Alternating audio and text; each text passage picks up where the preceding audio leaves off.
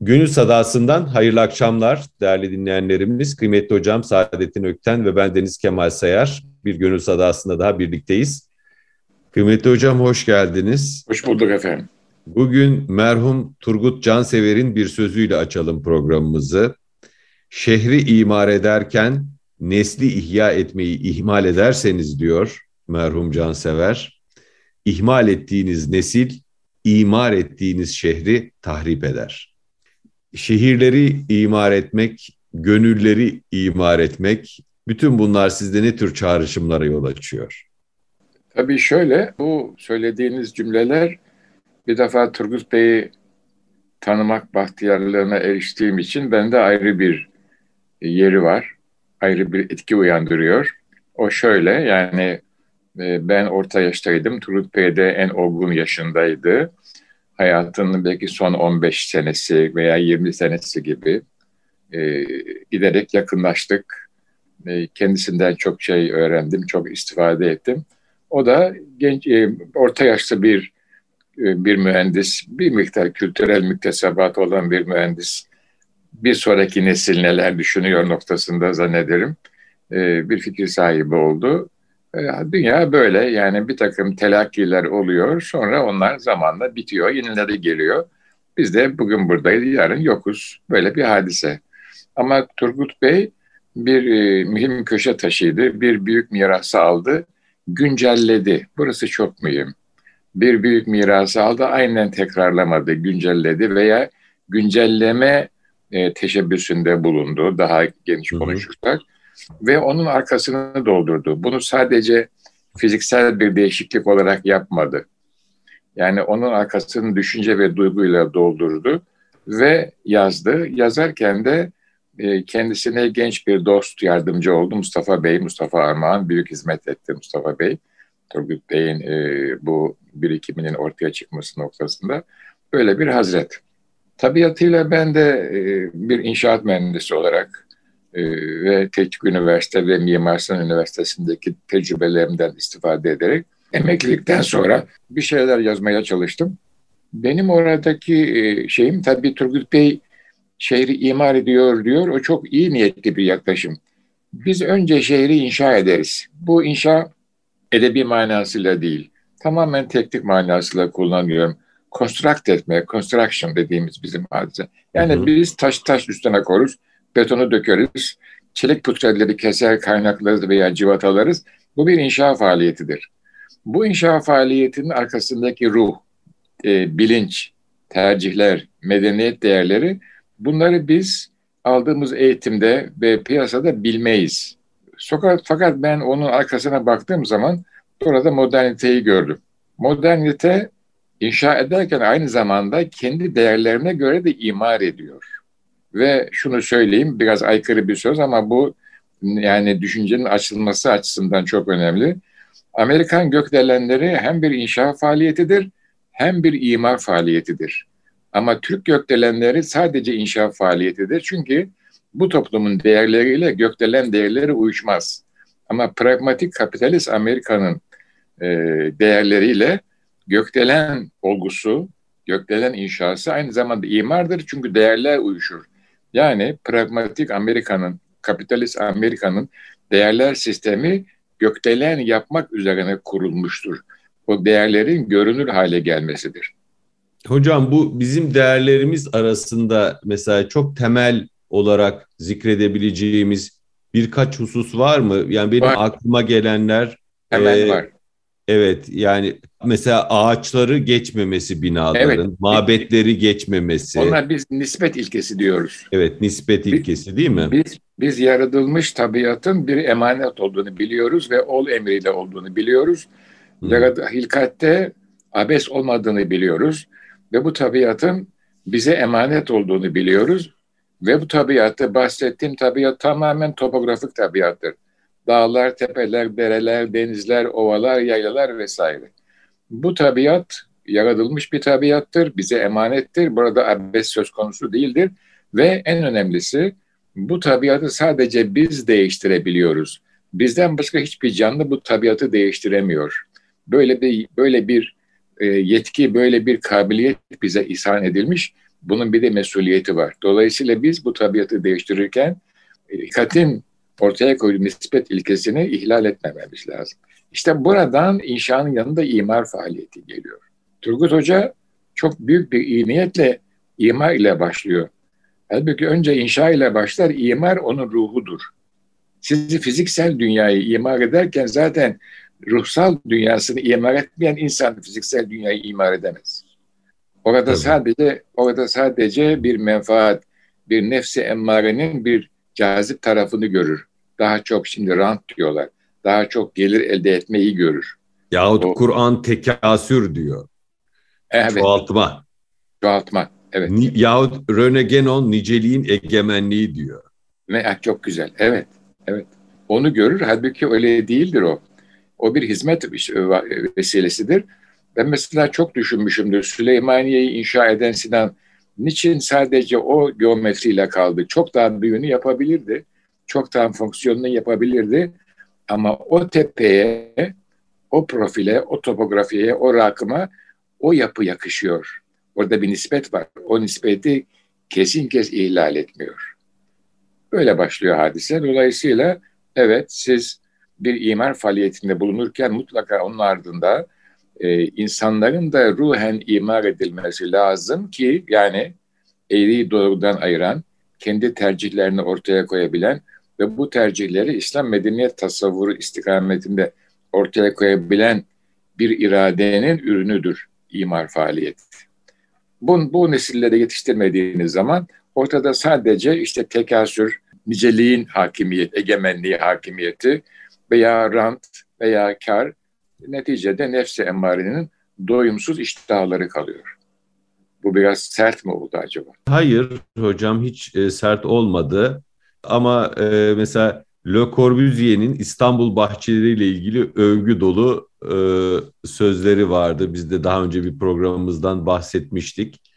Yani e, ben hatırladığım kadarıyla e, diyor ki e, ne güzeldir o Türk mahallesi. E, meyveler e, bahçelerden sarkar. İçine girdiğiniz zaman bir şehrain e, hissedersiniz. Bu mealde sözlerdi. E, yani biz hayatta nispeti kaçırdığımız zaman firavunlaşma istidadı taşıyoruz kıymetli hocam. Ne, nefsimizde bu bu var yani bu maddeye olan in, inhimak eski tabirle meyil var. İsterseniz kısaca e, devam edeyim müsaade ederseniz. Estağfurullah efendim buyurun. İkinci ilkemiz bir tanesi nispeti bozmama. İkinci ilkemiz iktifa ilkesi. Yani minimum alacaksanız bu dünyadan en az almakla mükellefsiniz. Ve siz bu dünyaya muhtaçsınız. Dolayısıyla bir şehir kurarken, e, tabiata müdahale ederken, bir inşa veya imar faaliyeti yaparken minimalist minimalist olmak mecburiyetindesiniz. Çünkü bunun da dayandığı nokta İslam ahlakı. Dünyayla olabildiğince az temas etmek ve bu e, e, eylemleri hizmete dönük inşa etmek. Buradan tabii büyük bir vakıf müessesesi ortaya çıkıyor. Şahsına ait değil, vakfa ait. Kuruma ait, bireye ait değil. Hadise böyle geçiyor. Üçüncü üslup da Le Corbusier'e çarpan e, husus üslup ilkesidir. Yani hı hı. siz fıtrata uygun bir düzenleme yapacaksınız. Bunun da temel şartı e, kitabın mübinde de beyan buyurulduğu gibi yaratılmış tabiatla ilişkiyi kesmeyeceksiniz. Yani gökyüzüyle ilişkiyi kesmeyeceksiniz. Diğer yaratılmış varlıklarla, nebatatla ve hayvanatla alakayı kesmeyeceksiniz. Onlara da hayatınızda bir yer ayıracaksınız. E bunu da işte siz bahçeyle yapıyorsunuz. Evinizi küçük tutuyorsunuz, bahçeyle yapıyorsunuz. Tabii çağdaş olarak şu itiraz da hemen söz konusu olmuştur. Hı hı. Efendim bu kadar nüfusu nereye yerleştireceğiz? Allah'ın arzı geniş. Yani e, belli bir metrekare insanları sıkıştırırsanız orada arz talep e, dengesi itibariyle fiyat yükseliyor. Ama altyapıyı kurup yaydığınız zaman bir anda her şey değişiyor. Neyse bunlar e, bir, bir başka bir noktaya doğru gitmesin sohbet. Burada mühim olan nispeti bozmayacağız. Evet üç tane temel ilkemiz var. Üslup da evet. yaratılışın üslubuna e, uygun geleceğiz. Yani bu gökler ve yerler ve içindekiler bizim eman, bize emanet olarak verilmiş, bize tasarruf etme hakkı verilmiş. Bunlardan öğreneceğimiz çok şeyler var. Dolayısıyla biz kendimize özgü bir e, sanal mekan yaratmayacağız, inşa etmeyeceğiz. Bu yeteneğimiz var. Biz daima hayatla beraber, yaratılmışla beraber yaşayacağız. Yani çocuk veya insan veya büyük veya yaşlı ağacı, toprağı, güneşi, kuşu, ayı, rüzgarı, bulutları her an hissedecek. İlkbaharda tabiatın canlanışını, sonbaharda tabiatın hayatı terk edişini, güneşin tülüğünü ve grubunu seyredecek. Rüzgarın sesini duyacak, yağmurda ıslanacak. Bunlar bizim için vazgeçilmez şeyler ve bunların her birisine bir ayet var. Allah'ın ayetleri bunlar. Bize hayatı hatırlatıyor. Kendimizi çok sanal ve çok suni mekanlara hapsettiğimiz zaman üslup ilkesinden uzaklaşıyoruz. İşte Le Corbusier'in çok beğendiği Osmanlı şehri İstanbul'u böyle bir şehirdi. O bahçeleri insanlar boşuna bırakmadılar. Ha orada bir işlev vardı ama işlevden çok orada bir mesaj vardı insanlara. Bir simge vardı. O bir şey ifade ediyordu bize. O bahçe sadece bir batı bahçesi değildi. Sadece faydaya dönük bir bahçe değildi. Orada başka işler de oluyordu. Hatırlatıyordu, bizi yaşatıyordu hadiseyi. Tabii. Yapamadığımız şey bu e, modern hayatın içinde, bu modern tırnak içinde bir tavırdır. Çağdaş da diyebilirsiniz. Yani nüfus arttı, teknoloji gelişti, batıyla iç içe girdik. Doğrudur buna bir realite. Bu üslubu nasıl tekrar inşa edeceğiz, nasıl yorumlayacağız? Bunu yapamadık. Bunu yapabilseydik bu çağda da pekala kendimize özgü bizim üslubu taşıyan yani İslami perspektiften bakıldığında nasıl bir mekan kurgusu olması lazım geliyor sorusuna cevap verebilirdik. Ama en azından benim tabii çok beğendiğim, çok hoşlandığım bir şey var. Artık bunları konuşabiliyoruz. Yani bundan 40 sene evvel benim akademiye başladığım aşağı yukarı 60-50 küsur sene evvelinde sadece biz e, modernitenin Bauhaus ekolünü konuşuyorduk. Bize ait bir şey olmaz yoktu, aklımıza bile gelmiyordu. Ama şimdi konuşabiliyoruz. Belki çok kısa bir zamanda inşallah bize ait bir şehir kurgusu, bir yapılanma kurgusu oluşacak. Burada tabii ki işlev yani fonksiyon var. Osmanlı mimarisinde her zaman için bir kullanışlılık vardır. Ondan vazgeçemeyiz. Ama onun bir sınırı var. O Tabii. sınır diğerlerini ezmeyen bir sınırdır. O sınırda insana yer var, diğer herkese yer var. Diğer bütün canlılara yer var ve bunlar bir gösteriş olarak yapılmıyor. Gizli yapılıyor, bir hizmet olarak yapılıyor, ortaya çıkıyor. Şimdi evet, belki e, kuş evlerini de bu meyanda düşünebiliriz. Tabii, tabii kuş ben evleri. bu arada Corbusier'in 1911 yılında söylediği sözü buldum. Müsaade buyursanız okuyabilir miyim kıymetli hocam? Tabii tabii. Buyurun buyurun. Şöyle söylüyor. İstanbul'daki evler ağaçlarla çevrilmiştir. İnsan ve doğa arasında cazip bir dostluk. İstanbul'da her yerde ağaçlar olup onların arasından mimarlığın soylu örnekleri yükselir. Ağaçlar bizim psikolojik ve fiziksel yönden iyi durumda olmamıza yardım ederler. Evet işte. Tabii onun görebildiği bu. Evet. Yani doğrudur. Bu bir, neticeyi görüyor. Ama ağaç dediğimiz hadise Allah'ın insanlara bir lütfudur. Aynı zamanda bir haberidir. İsterseniz daha biraz modern kelime kullanayım. Bir mesajıdır, bir hatırlatmasıdır. Doğar ve ölür, doğar ve ölür, doğar ve ölür. Sonra hepten ölür. İnsanlar onun yenisini yetiştirirler ve ağaç esasında öbür taraftan gelen bir haberdir. Ne Değil diyor mi? şair? Evet. Bilsem büyük randevu nerede saat kaçta? Tabutumun tahtası bilsem hangi ağaçta? Ya evet. Değil mi? Adam ağaca bakınca ne? Ağaç ağaç dersem ar, arlanma ağaç. Hasan ile Hüseyin'in beşiği ağaç diyor Hazreti Yunus. Biz ağaca böyle baktık. Biz ağaca böyle baktığımız için bu şairler ortaya çıktı. Bu şairler böyle dediği için biz ağaca böyle bakmadık. Tabii. İnsan ölümü bir meyvenin çekirdeğini içinde taşıdığı gibi taşır diyor ilk Rilke. E, o da büyük bir Tabii. Alman ozanı. Evet. E, yani şairimiz de ağaca baktığı zaman tabudunun yapılacağı ağ şeyi görüyor. Malzemeyi görüyor. Aslında her şeyde oluş ve yokluk e, var değil mi kıymetli hocam? Onluluk fikri. Tabii ağaç niye? Çünkü çocuk bakıyor ağaca yemyeşil bir ağaç. Ama Eylül-Ekim ayı geldiğinde sararıyor. Bütün yapraklarından soyunuyor. Kupkuru siyah bir şey oluyor. İlkbahar tekrar geldiği zaman bir hayat geliyor ona. Tabii. Bu böyle birkaç defa üst üste periyodik olarak cereyan edince bir döngüyü anlıyorsunuz. Hele sonra o ağaç kuruyor. Hı hı. Onu kesiyorsunuz. Yok ediyorsunuz. Halbuki o ağaçta ne hatıralarınız var. Bir, anlıyorsunuz ki ha buradan bir me mecazi bir durum var. Bir metaforik yaklaşım var. Bir şey, bir şey, bir şey söylüyor size o ağaç. Cenab-ı Allah bir ağaç yaratırdı. Hiç kurmazdı. Hep yeşil kalırdı. Değil mi yani? Hı. Böyle bir de, denge kurmuş yani hilkat. Ha buna e, modernistler doğa diyorlar. Doğa. Peki doğanın bilinci, doğanın bize söylediği bir şey, çok şey söylüyor diyorlar. O zaman doğa cansız mı? Oradan Spinoza ortaya çıkıyor. Doğayla Tanrı'yı özdeşleştiriyor bizleri. Hayır. Evet. Onlar halk edilmiş ve insana mesaj veriyor. Ağaç, toprak ve diğer gök cisimleri bunların hepsi halk edilmiş, yaratılmış ve bunların hepsi insana bir şey söylemek için yaratılmış. İnsanın dışındaki hiçbir canlı buralardan bir mesaj almıyor. Onları sadece kullanıyor. Ben çok dikkat etmişimdir. Mesela ilkbaharda bülbüller ötüyorlar ve insanlar bunlara çok büyük mana yüklüyorlar. Bu çok doğru bir hadise. Fakat o bülbüllerin e, ötüşü işte ilkbahar mehtapları falan o bitiyor. Eylül'de de çok güzel mehtaplar oluyor. Bülbüller ötmüyor Eylül'de. Niye? Çünkü o fizyolojik hadise ilkbaharda cereyan ediyor. O bir içgüdüsel hadise. İnsan ondan ilham alıyor. Demek ki diyorum ben Cenab-ı Allah öyle bir bülbüle ses vermiş ki bu ses insanda bir etki uyandırıyor. Bize bir mesaj. Ağaç da böyle, güneş de böyle, ay da böyle, yıldızlar da böyle. Bunların hep niye ben gökyüzünü süsledim yıldızlarla buyuruyor. Evet. Kur'an-ı Mecit'te. Gayesi ne?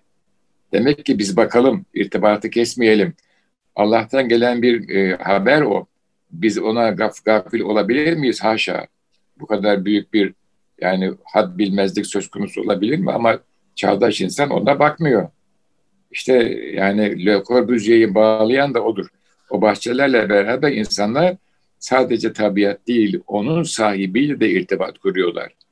Ama biz önce duyu organlarımızla hayata yaklaşırız. Çocuk da böyle yaklaşıyor. İş büyüdükçe, ruh geliştikçe, kalp tasfiye oldukça duyu organları geride kalıyor, duygular ön plana çıkıyor. Artık görmeyen göz, gören göz oluyor. İşitmeyen kulak, işiten, duyan kulak oluyor. Fehmeden akıl, e, anlamayan akıl fehmeden akıl oluyor. Duygulanmayan kalp, merhamet, şefkat ve itaatla meşbu hale geliyor. Bütün bunlar tabiat sayesinde. Onu hayattan çıkardığınız zaman kuru, e, sert, rigid ve haris bir insanla karşılaşıyoruz maalesef. Kıymetli hocam burada bir e, kendi zaviyemden bir ilave yapayım müsaadenizle. Tabii. Estağfurullah lütfen. Şimdi şehirlerin ölçekleri büyüdüğü zaman insan görünmezleşiyor. Sadece insan değil tabiat da görünmezleşiyor. Adeta canlılık beton e, blokların arasında kayboluyor. Neyi demek istiyorum?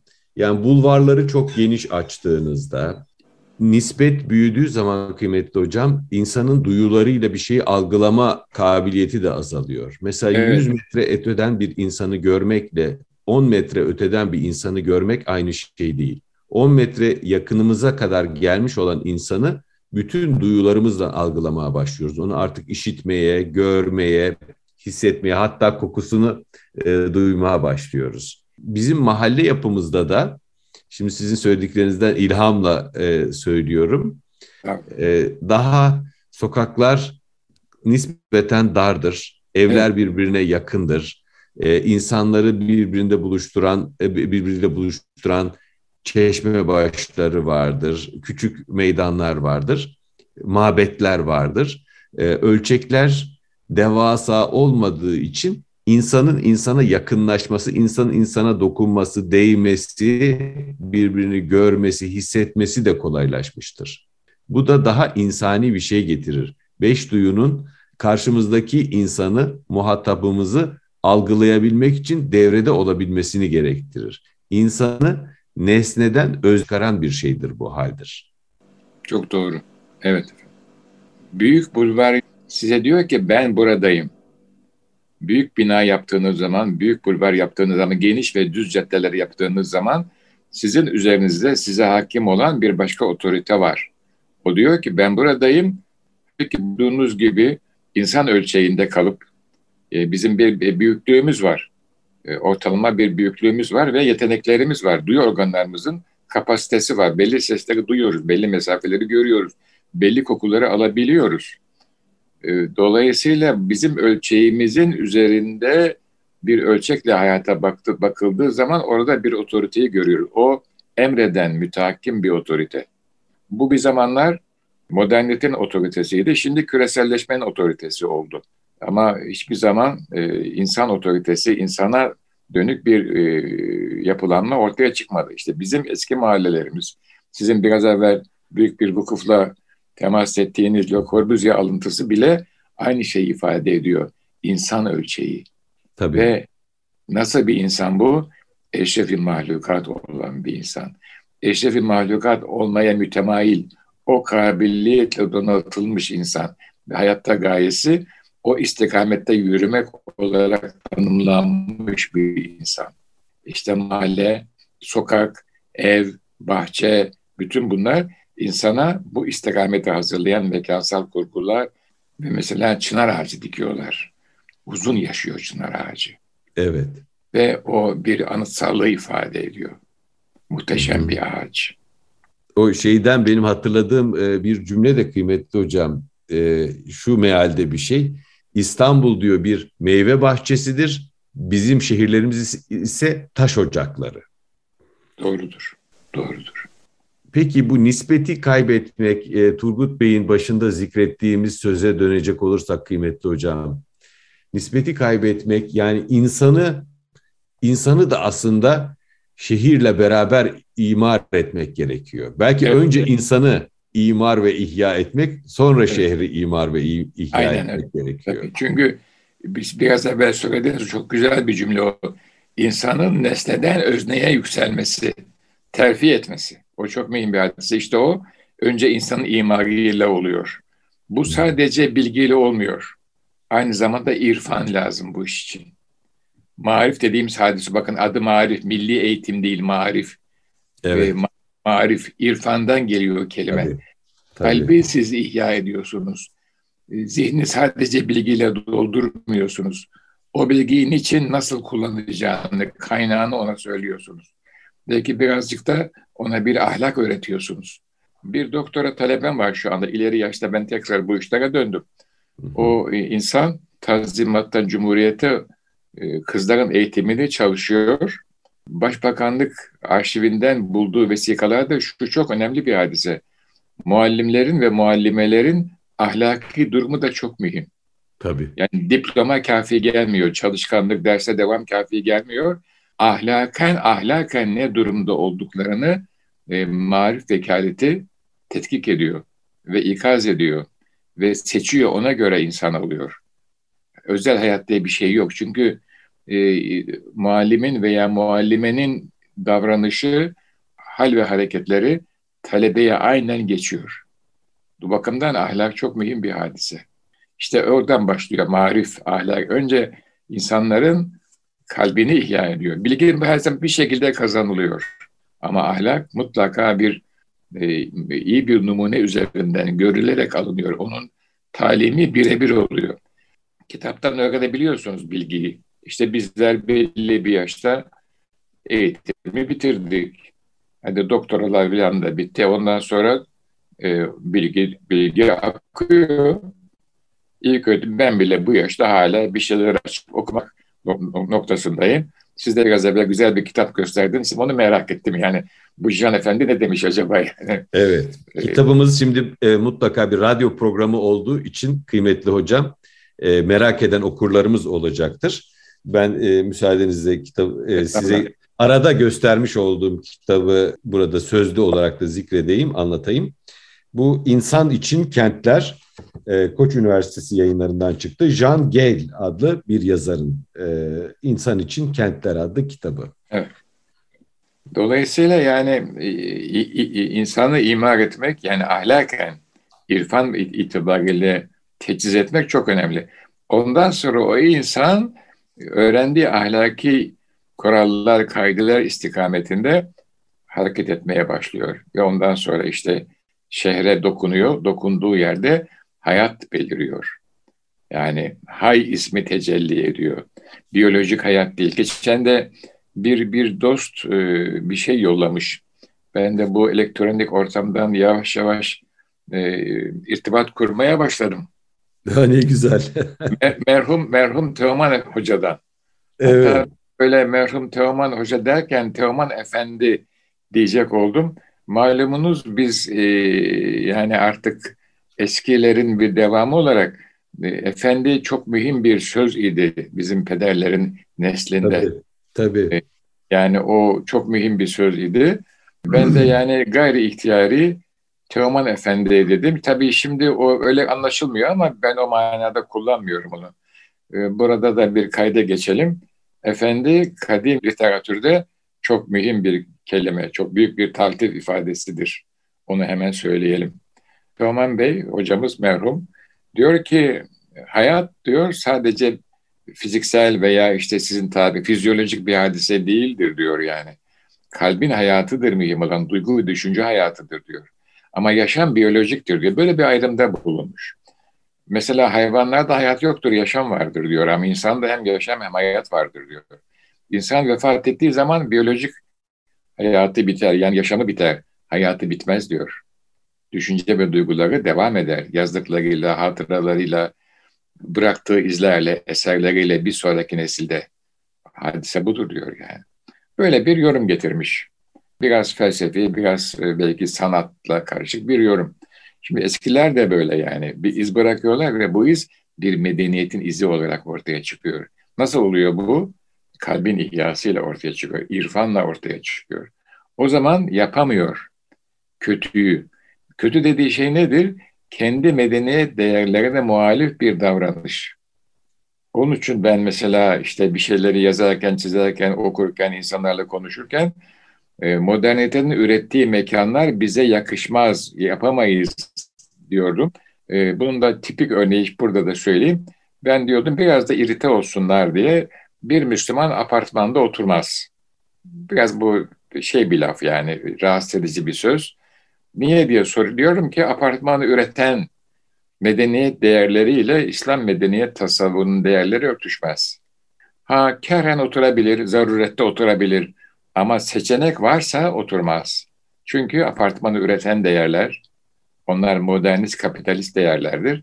İslami değerlerle örtüşmüyor. Neyle örtüşmüyor? Bir mahremiyetle örtüşmüyor. En mühimi budur yani. Mahremiyetle örtüşmez. Apartman hayatında ses, koku o kadar geçirgen ki her şey. Hakikaten mahrem hayat diye bir şey kalmayabiliyor kıymetli hocam. Öyle hadise. Dolayısıyla yani biz de şehre dokunurken şehirde bir inşa faaliyeti en basiti odur. İnşa faaliyetinde bulunurken acaba bu yaptığımız inşa faaliyeti bizim medeniyet değerlerimizin hala kalmışsa ki kaldı hala elhamdülillah. Bu değerlerimize ait bir e, değişikliğe sebep oluyor mu? Bu değerlerimizin önünü kapatıyor mu? Bu değerlerimizi rahatsız ediyor mu? Bu değerleri görünür kılmanın ötesinde itibarsızlaştırıyor mu? Tabii. İstanbul'un yeni yapılan semtlerinden bir tanesi Hı. Gayrettepe. Hı. Gayrettepe'de zannederim, şimdi ben tabii tarihi de çok hatırlamıyorum ama 40 yıl önce bir küçücük mescit yapıldı. Şipşirin bir mescitti bu mescidin yapılmasında da yaptıran kaynak bir piyango bayinin kazancıyla yapıldığı söylendi. Hatta o zamanlar çok itiraz da oldu. İşte piyango, İslam değerleri vesaire bir şey oldu, yapıldı. Ve orada yepyeni bir semt burası. Levent'e doğru giderken bir yer. Ben de gidiyordum, hoşuma gidiyordu. Sonra yavaş yavaş o semt dolmaya başladı. İşte İstanbul kalabalıklaştı o Ayaza aksına doğru gökdelenler yapıldı. Şimdi o mescitcik büyük binaların altında adeta ezildi. Yani siz sadece bir mescidi yapmakla veya yaşatmakla kalmıyorsunuz. Aynı zamanda ona ıı, itibarını muhafaza etmek mecburiyetindesiniz. itibarsız, itibarsızlaştırıyorsunuz. Yanına büyük binayı dikmekle. Niye? Çünkü e, görüş nispetini bozuyorsunuz. Bu da bir büyük sıkıntı oluyor. Dolayısıyla e, medeniyet değerlerini ifade eden herhangi bir yapının aynı zamanda itibarının da muhafaza edilmesi lazım. Onun için mesela Batı'da, e, Orta Avrupa'da özellikle eski kent dokuları muhafaza edilmiştir ve oradaki temel büyük bir tane malum her büyük şehirde bir tane merkez katedral vardır. Başpiskopos makamı. O katedrali kapatacak şekilde bina yapamazsınız. Bir tahdit vardır. O, o, o, yap, o binalar, yapılan binalar katedralin uzaktan bakılınca silüetini kapatamaz. Hangi evet. açıdan olursa olsun. Bu niye itibarsızlaştırılmasın diyedir. Bu uzaktan görüldüğü zaman.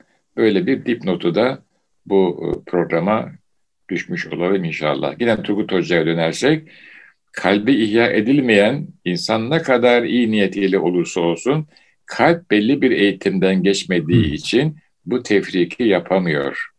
Çok iyi, çok iyi niyetle, çok halisane niyetle ama bu eğitimi olmadığı için ettiği her müdahalenin mutlaka ve mutlaka bir teftişe tabi tutulması lazım. Bir eleştiriye tabi tutulması lazım. Eğer medeniyet değerlerine bir müdahale söz konusuysa, yıkım filan değil, itibarsızlaştırma söz konusuysa, kapatmakla, gölgelemekle, belli bir açıdan görünüşünü bozmakla, bütün bunların tetkik edilmesi lazım ve o insanlara bunun yaptırılmaması lazım. Faydayı, işlevi, hizmeti başka muhitlerde aramak gerekiyor. Çünkü bir medeniyet değerini temsil eden bir eser her zaman yapılmaz. Toplumun belli büyük evet. gerilimleri vardır. Bu hmm. gerilimlerin e, ortaya çıkması her zaman olmuyor, asırlar alıyor. Bazen gerilim oluyor, büyük bir potansiyel birikiyor fakat imkan olmuyor. Kemal Bey hocam, imkan olmadığı zaman öyle kalıyor. Mesela ben bunu çok görmüşümdür. Özellikle 2. Abdülhamit devrinde, Sultanahmet devrinde dokunmak istiyor adam. Fakat imkan yok. Hı hı. Yapamıyor.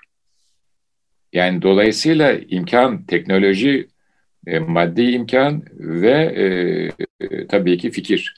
Bazen de imkan oluyor, duygu ve fikir birikimi olmadığı için ortaya bir şey çıkmıyor yani. Evet, Nagehan ol şahra vardım, ol şahrı yapılır gördüm, ben dahi bile yapıldım taş ü toprak aresinde diyor.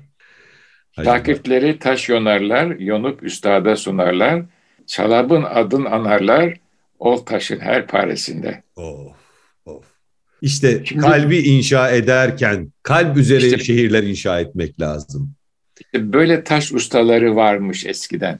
Hmm. Yani adam usta bir esere bir taş e, yontuyor, kalem ile işte çekişle ama her vuruşunda bir ismi celal, bir lafzayı celal kalbinden ve dudağından geçiyor.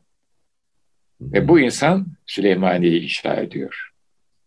Peki evet. bu insanın şimdiki versiyonu olabilir mi? Niye olmasın?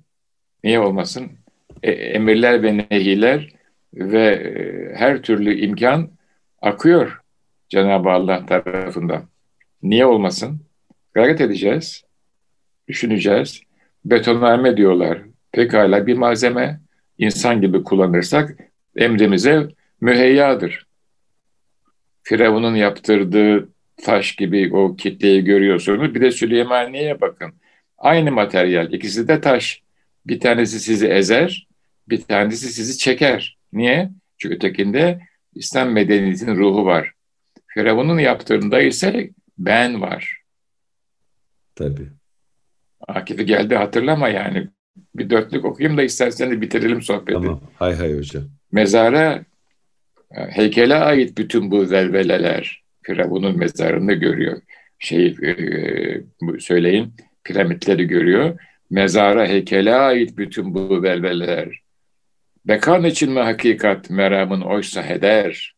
Evet, bütün beşerin hakkıdır beka emeli. Fakat bu hakkı ne leşten ne taştan istemeli. Çok güzel.